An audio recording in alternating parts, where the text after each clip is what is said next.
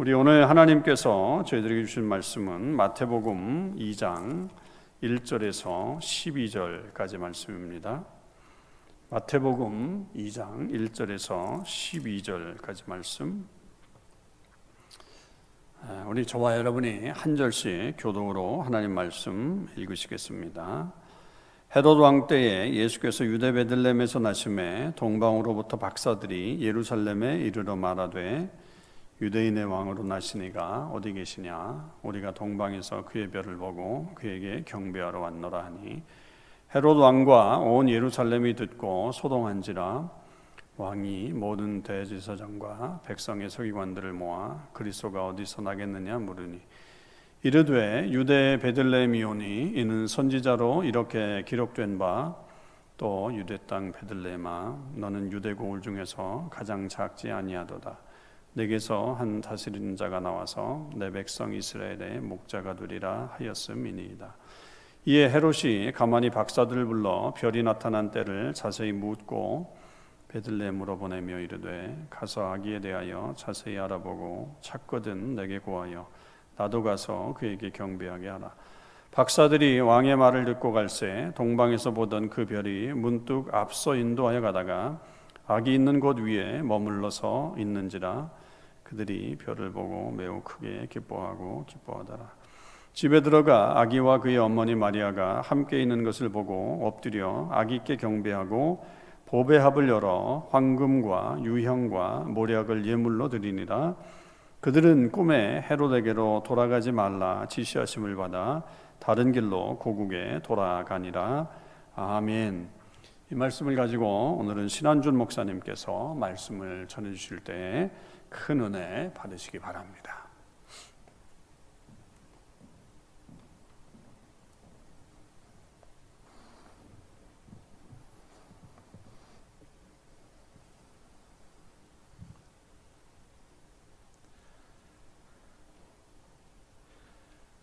오늘 말씀을 들으시면서 읽으시면서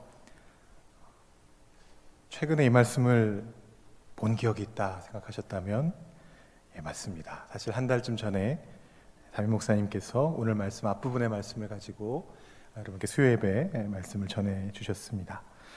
아, 오늘 저는 조금 뒷부분에 더 어, 초점을 맞춰서 아, 말씀을 전하려고 합니다. 여러분은 언제 주님의 영광을 보십니까? 내는 주의 영광을 보내라는 여러분 잘 아시는 복음성가 찬양이 있습니다. 제가 어제 아, 새벽 예배 때 그 찬양을 여러분들과 함께 불렀었는데요. 그 가사를 보면 이렇게 되어 있습니다.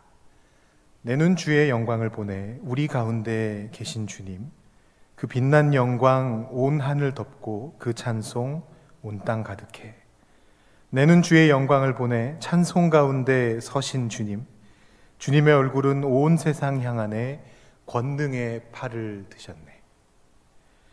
이 찬양 속에서 주님의 영광은 온 하늘을 덮고 온 땅에 가득하며 온 세상을 향합니다. 다른 한편으로 그 영광은 우리 가운데 계시고 찬송 가운데 계시고 바로 이곳에 가득히 임재해 계십니다. 이 찬양이 바로 그 두 가지를 우리에게 알려줍니다. 주의 영광의 빛이 예배의 자리에 이 예배와 찬양의 자리에 우리를 둘러 비추고 계시다라는 것과 그 영광이 온 하늘과 온 땅과 온 세상을 덮는다라는 사실입니다. 여러분은 그 영광을 보고 계십니까? 지금 이 순간 이 예배의 자리에서 그 영광을 경험하고 계십니까? 여러분의 삶 속에서 여러분이 살아가고 있는 그 세상 속에서 그 영광을 느끼고 계십니까?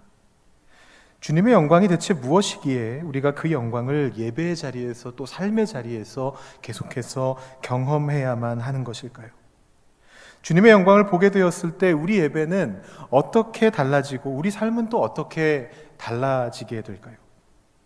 주님의 영광에 대한 이야기로 오늘 말씀을 시작하는 이유는 우리가 새벽 기도 때 읽고 있는 이 묵상 말씀들과 또 오늘 제가 묵상한 말씀이 바로 주님의 빛, 주님의 빛나는 영광에 대하여 이야기하고 있기 때문입니다.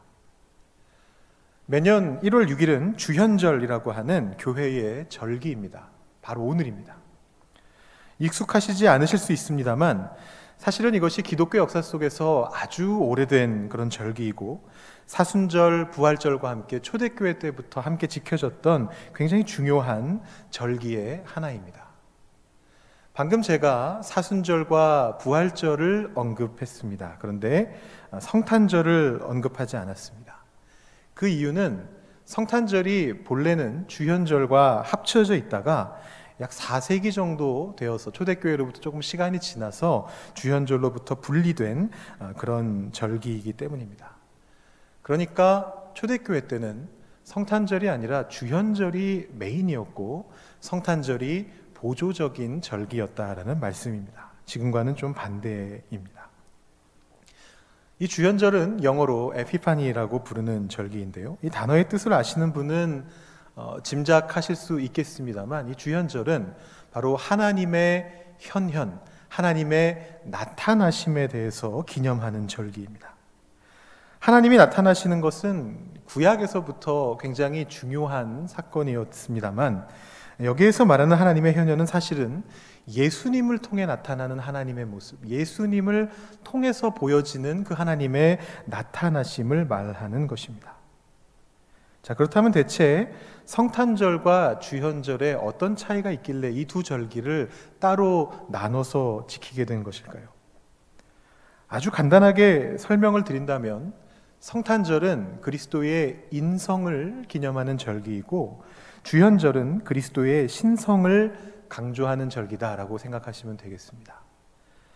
성탄절에 우리는 그리스도께서 바로 인간이 되신 하나님이시다라는 것을 확인합니다. 이때 강조되는 부분은 바로 인간이 되셨다라는 사실입니다. 성육신을 강조합니다.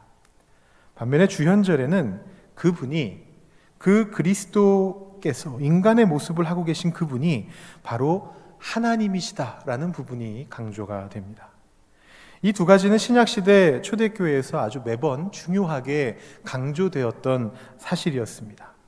둘 중에 하나가 덜 강조되는 순간 이단이 되어 버리기 때문입니다. 하나님 곧 신적인 존재가 인간이 되었다라는 이 사실은 사실 헬라 철학적인 관점에서 볼 때에는 결코 받아들일 수 없는 스캔들이었기 때문에 이 헬라 철학의 영향을 많이 받았던 사람들은 대개 그리스도가 실제로는 인간이 아니고 단지 인간의 모양만 띠고 이 세상에 나타났을 뿐이다라고 주장을 했습니다. 이것을 가현설이라고 부르는데 초대교회 때 가장 강력한 이단이었고 그리고 사실은 오늘날까지도 이 이단의 영향력이 남아 있어서 예수님이 실제로는 인간이 되신 것이 아니다라고 주장하는 그런 이단들이 있습니다. 반대로 예수님이 그저 인간이실 뿐이라고 즉 깨달음을 얻은 선각자였고 하나님은 아니셨다라고 생각을 하거나 혹은 인간으로 태어나셨지만 그 이후에 하나님에 의해서 양자로 입적되신 하나님의 아들로 입적된 존재다라고 주장하는 그런 이단들도 있었습니다.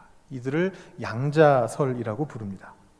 역시 오늘날까지도 살아남아서 여러분 잘 아시는 여호와의 증인 같은 이단들은 삼위일체를 아예 거부하는 그런 모습을 보여줍니다.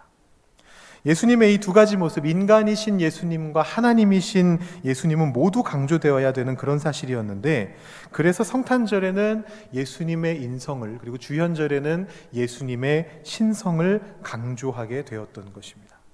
그래서 주연절에는 예수님 속에 하나님의 신성이 나타나신 그런 본문들을 어, 찾아서 읽으면서 우리 예수님을 묵상하게 됩니다. 오늘 우리가 읽은 말씀은 동방 박사들이 아기 예수님을 찾아오는 장면입니다. 오늘 주연절인데 이 말씀을 읽었다는 것은 바로 이 말씀 속에 예수님의 신성이 나타나고 있기 때문입니다.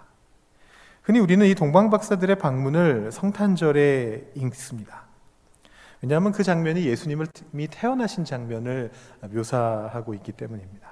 근데 그것은 전통적으로 어, 동방교회, 정교회 쪽에서 해오던 전통이었고, 우리 개신교가 속한 서방교회에서는 이 말씀을 주현절에 읽어왔습니다. 거기에는 까닭이 있습니다. 이 동방교회는 예수님의 신성이 사람들 앞에 처음으로 선포되고 드러났던 장면을 예수님이 세례 요한에게 세례를 받으시고 하늘에서 비둘기처럼 성령이 내려오시고 이는 내 사랑하는 아들이다라는 그 하늘에서 음성이 들려왔던 바로 그 선포되었던 그 사건이다라고 그렇게 생각을 했었습니다.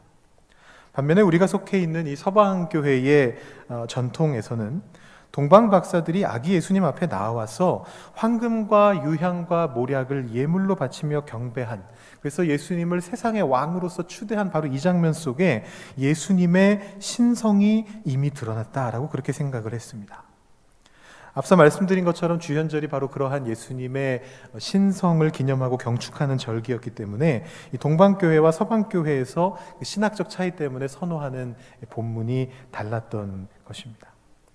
그럼 왜 오늘날 한국의 대부분의 개신교에서는 이 동방 박사의 사건을 본래의 전통과는 다르게 오히려 어, 동방 정교회의 전통에 가깝게 성탄절에 읽는 것일까요? 이것은 확실한 것은 아니고 그냥 저의 추측입니다만 아마 그것은 굉장히 단순한 이유 때문이라 생각이 됩니다. 매년마다 성탄절에는 예배가 있지만 주현절에는 예배가 없기 때문입니다. 올해는 마침 주현절이 수요일이고 제가 오늘 말씀을 전하면서 어, 주현절 말씀으로 설교를 해야겠다 생각을 했기 때문에 이 주현절 설교를 하게 됩니다만 보통 때에는 주현절에 예배가 없습니다. 그러다 보니까 이 중요한 동방 박사의 사건을 성탄절에 대신 설교하게 되지 않았을까 우리 추측을 해볼 수가 있습니다. 자 여기까지 말씀드린 것은 어, 배경 설명이고요. 중요한 것은 오늘 이 본문 말씀을 통해서 바로 예수님의 신성이 어떻게 세상을 향해 드러나고 있는가라는 점을 살펴보아야 한다는 것입니다. 제가 처음에 소개해드렸던 찬양의 표현대로라면 예수님의 하나님으로서의 영광이 어떻게 세상 속으로 선포되고 있느냐라는 것입니다. 이곳에 등장하고 있는 인물들은 동방으로부터 온 박사들입니다. 이들이 무엇을 한 사람들인가, 어디에서 왔는가라는 부분에 대해서는 의견이 분분합니다. 동방이라 하였으니 이스라엘보다 동쪽에서 온 사람들인 것은 확실합니다. 그리고 박사라고 불렸으니 공부를 많이 한 사람인 것도 확실합니다. 근데 그 이외의 것은 잘 알려져 있지 않습니다. 성경에서 그 부분에 대해서 침묵하고 있습니다. 많은 학자들은 이 사람들이 점성술사였을 것이다라고 그렇게 추측을 합니다. 오늘날에는 점성술 하면 어, 사이비 과학이라고 그렇게 생각을 합니다. 또 우리 크리스천들은 점성술을 절대로 쳐다봐서도 안 될 사탄의 술법이라고 생각하기도 합니다. 오늘날에는 그러한 관점이 맞습니다. 그런데 그 당시에는 그렇게 생각되지 않았던 부분들이 있었습니다. 사실 오늘날에 우리가 사이비 과학이다라고 생각하는 것들 중에 상당수는 과거에는 사실 제대로 된 어, 과학이었고 대단히 중요한 과학적 성과를 낸 경우도 많이 있었습니다. 그러니까 이것은 어, 시대적인 어떤 차이, 시대적인 한계를 조금 감안하고 봐야 됩니다. 예를 들어 금이 아닌 물질을 금으로 바꾸겠다라고 했던 이 연금술이라는 어, 것은 오늘날의 관점으로 보면 아주 우스꽝스러운 학문이다라는 생각이 듭니다만 그 당시에는 어, 당시 최고의 고도의 철학과 화학이 합쳐져 있는 학문이었고 실제로도 화학의 발전에 아주 지대한 공헌을 했던 바가 있습니다. 점성술사 역시 마찬가지입니다. 지금 우리의 관점으로 본다면 별의 움직임이 지상을 살아가는 우리들의 운명과는 아무런 관련이 없을 것입니다. 하지만 그 당시에 점성술사들은 단순히 그런 허황된 미신만을 믿던 사람들은 아니었습니다. 그들은 그 당시 기준으로 최고의 천문학자들이었고, 동시에 최고의 기상학자들이었으며, 또한 최고의 달력 전문가이기도 했습니다. 그들은 하늘을 바라보면서 세상을 바꿀 변화를 미리 알아채는 사람들이었습니다. 붉게 물든 붉게 물든 동편 하늘을 바라보면서 아 비가 오겠구나 이렇게 예측하듯이 그들은 하늘을 바라보면서 이제 곧 나타날 새로운 일들을 찾아내었습니다.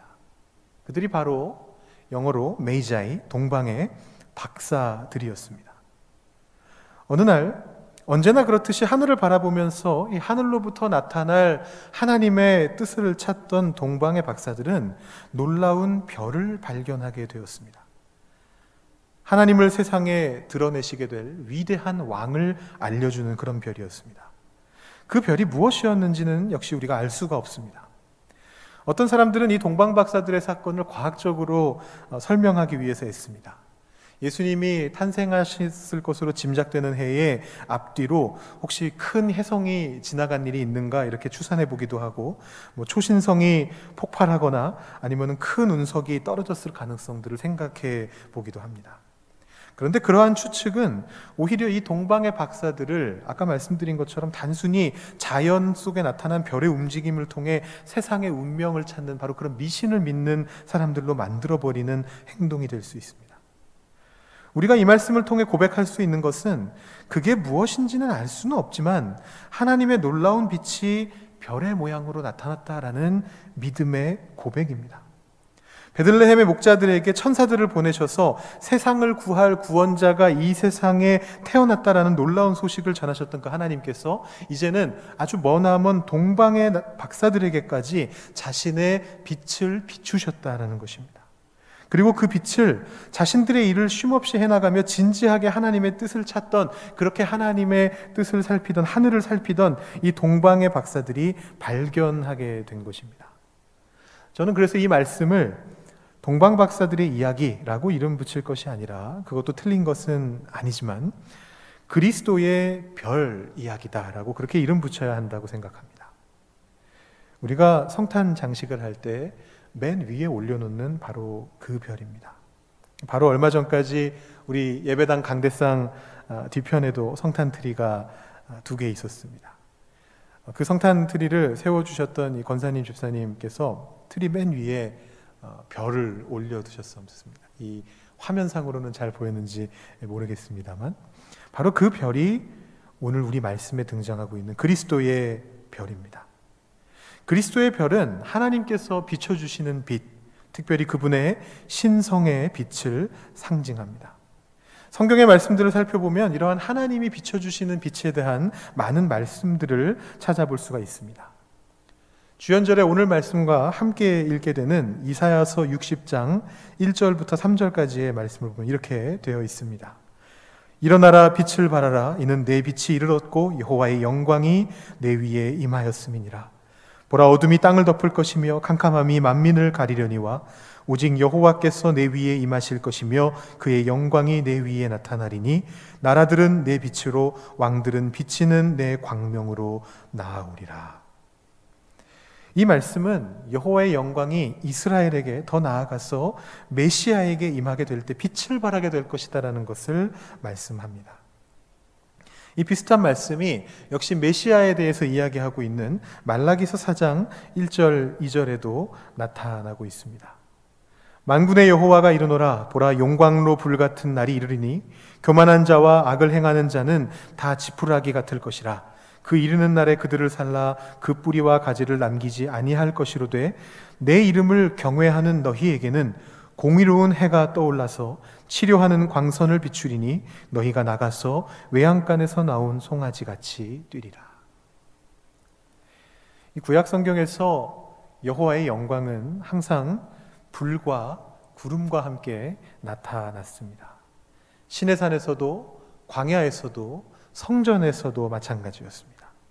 여러분은 광야 생활 속에 이스라엘 백성들을 쫓아다녔던 바로 그 불기둥과 구름 기둥을 잘 기억하실 것입니다. 불은 말 그대로 빛을 내뿜는 것이고 구름은 반대로 빛을 가리는 것입니다. 빛을 가리는 구름이 필요한 까닭은 하나님의 영광의 빛이 너무나도 강해서 인간들이 그 빛을 그냥 보게 되면 마치 태양을 맨눈으로 바라보는 것처럼 그때 어, 실명하게 되는 것처럼 인간의 영육이 상하게 되기 때문입니다. 그러니까 구름이 나타난다는 것은 사실은 역설적인 것입니다. 하나님의 영광이 임할 때 구름이 가득 찬다는 것은 아주 반대로 그 구름을 뚫고 나온 빛조차도 이렇게 강한데 하나님의 본래의 영광은 얼마나 빛날 것인가라는 것을 우리에게 알려주고 있는 역설입니다. 그런데 바로 그 빛이 구름을 뚫고 나오는 하나님의 영광 속에서 나타나는 바로 그 빛이 하늘로부터 내려오고 하나님으로부터 비춰진 바로 그 빛이 아기 예수 위에 임하게 된 것입니다. 이것은 바로 예수님이 하나님의 보내심을 받은 자, 하나님의 신성을 함께 가지고 있는 자, 곧 하나님의 아들이시며 하나님 자신이시기도 한 삼위일체 하나님의 한 분이시라는 것을 드러내고 있는 것입니다. 이 동방 박사들은 아마도 유대인이 아니었을 것이고 어쩌면 하나님이 누군지도 자세하게 몰랐던 사람일 수도 있습니다. 그런데 그들에게까지도 하나님의 빛이 비추어졌습니다.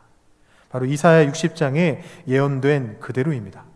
나라들과 열방들이 그리스도께서 비추시는 그 빛을 향해서 나아온 것입니다. 그래서 사도 요한은 아예 그리스도를 빛이라고, 참 빛이라고 그렇게 선언합니다. 여러분들 잘 아시는 아, 요한복음 1장의 말씀입니다. 물론 그분이 비추시는 그 빛을 보고도 그 빛을 깨닫지 못했던 어둠들도 있었습니다. 태초에 말씀이 계시니라 이 말씀이 하나님과 함께 계셨으니 이 말씀은 곧 하나님이시니라 그가 태초에 하나님과 함께 계셨고 만물이 그로 말미암아 지은 바 되었으니 지은 것이 하나도 그가 없이는 된 것이 없느니라 그 안에 생명이 있었으니 이 생명은 사람들의 빛이라 빛이 어둠의 빛이 돼 어둠이 깨닫지 못하더라 그러나 어떤 이들은 그 빛을 깨달아 알고 그분을 영접하고 그 이름을 믿어서 하나님의 자녀가 되는 권세를 얻었습니다. 11절 12절입니다.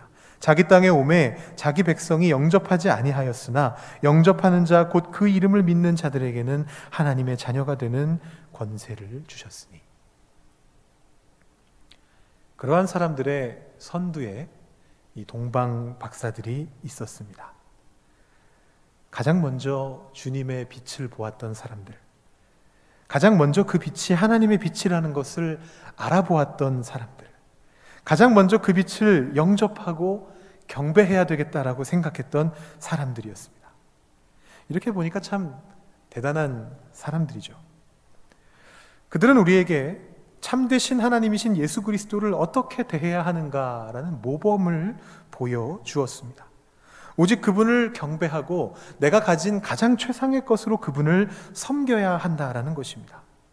그래서 그들은 아기 예수께 굽혀 경배하고 황금과 유향과 모략을 그분께 드렸습니다. 앞서 말씀드린 것처럼 우리가 이 성경의 본문을 정확하게 이해할 수는 없습니다.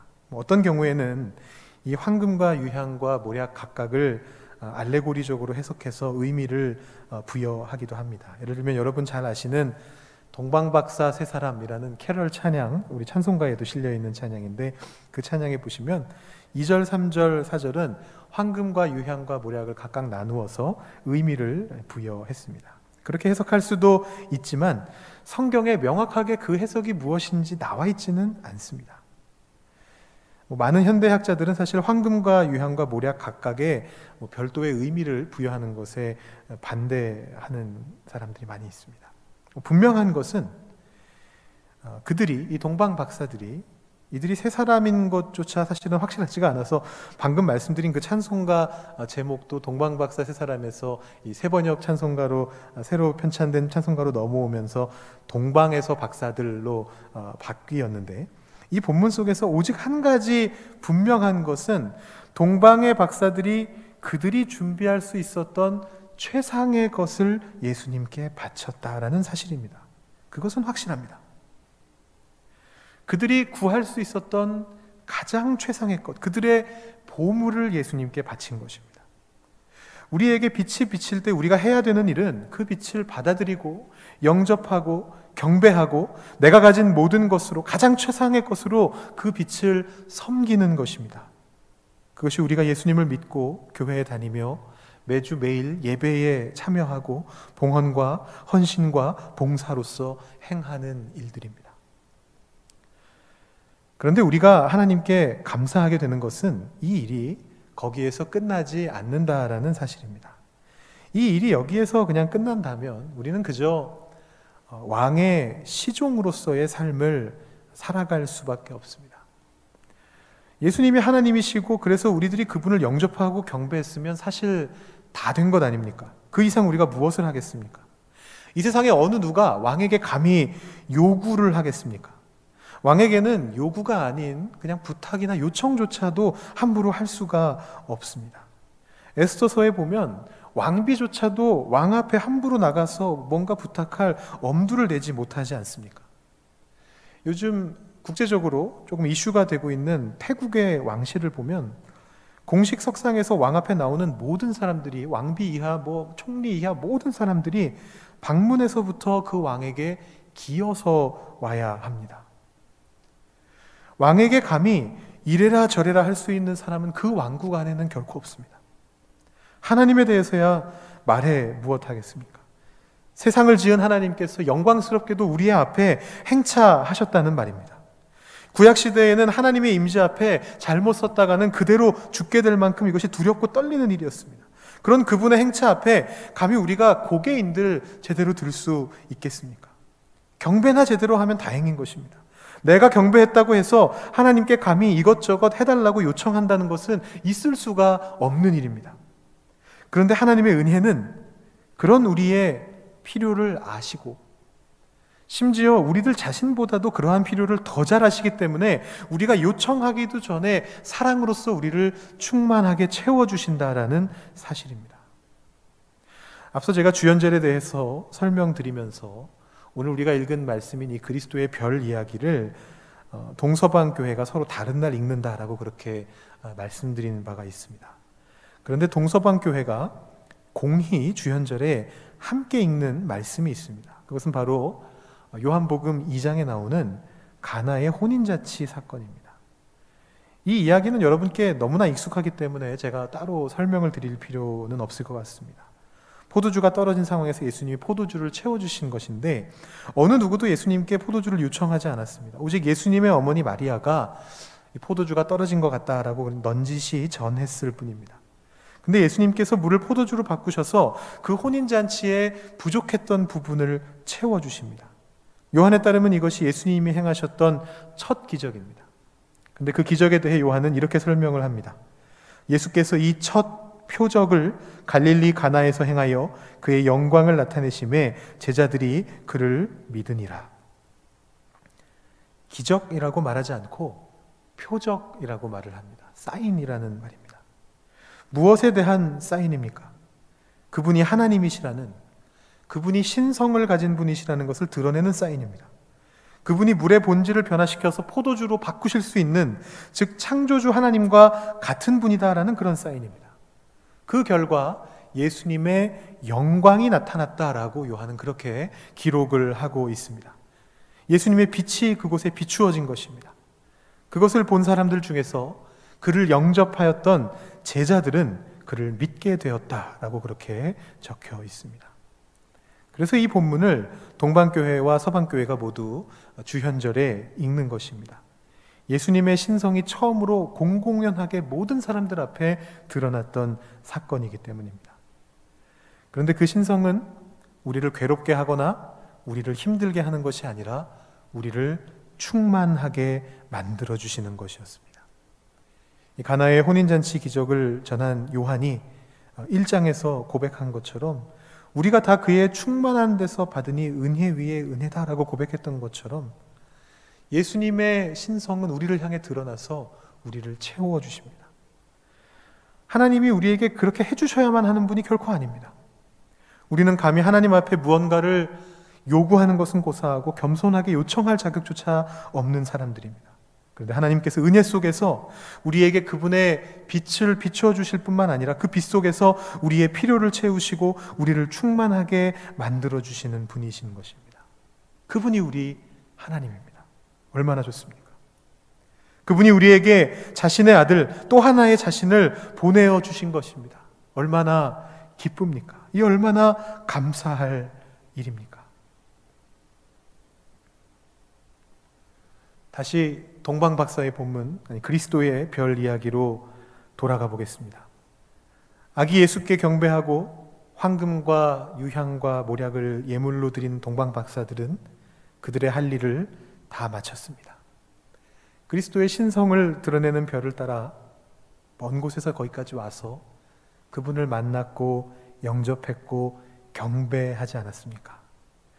하나님이 그들에게 은혜를 베푸셔야 할 아무런 의무도 없습니다. 그럼에도 그분은 그들의 꿈에 나타나셔서 헤롯을 피하게 해 주십니다.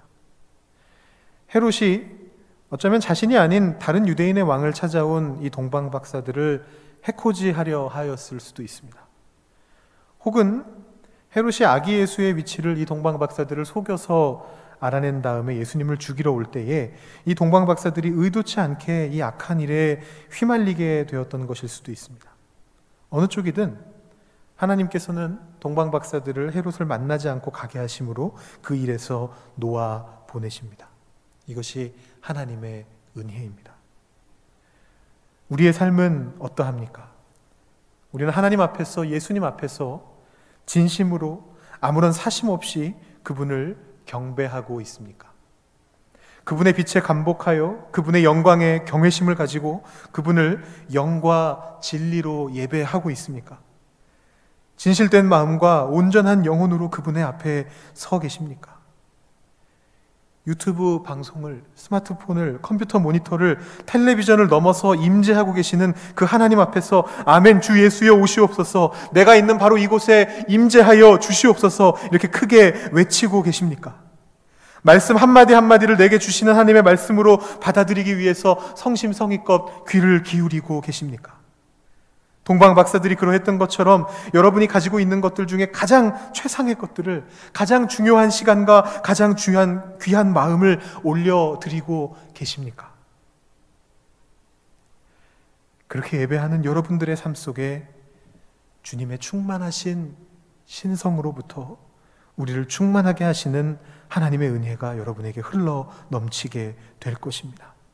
그 은혜는 여러분의 필요를 채울 뿐만 아니라 여러분의 깊은 속에 있는 문제들까지도 해결하시고 묶은 상처를 치유하며 여러분이 미처 생각하지도 못했던 여러 가지 상황들을 변화시켜서 여러분들을 온전한 그리스도의 제자로 만들어 가실 것입니다. 오늘 이 시간 또 여러분이 참여하시는 모든 예배의 자리들 가운데에서 이렇게 참되게 하나님을 경배하며 그분의 충만하심을 경험하시는 우리 토론토 한인 장로교회 성도님들이 되시기를 주님의 이름으로 축원합니다. 기도하겠습니다.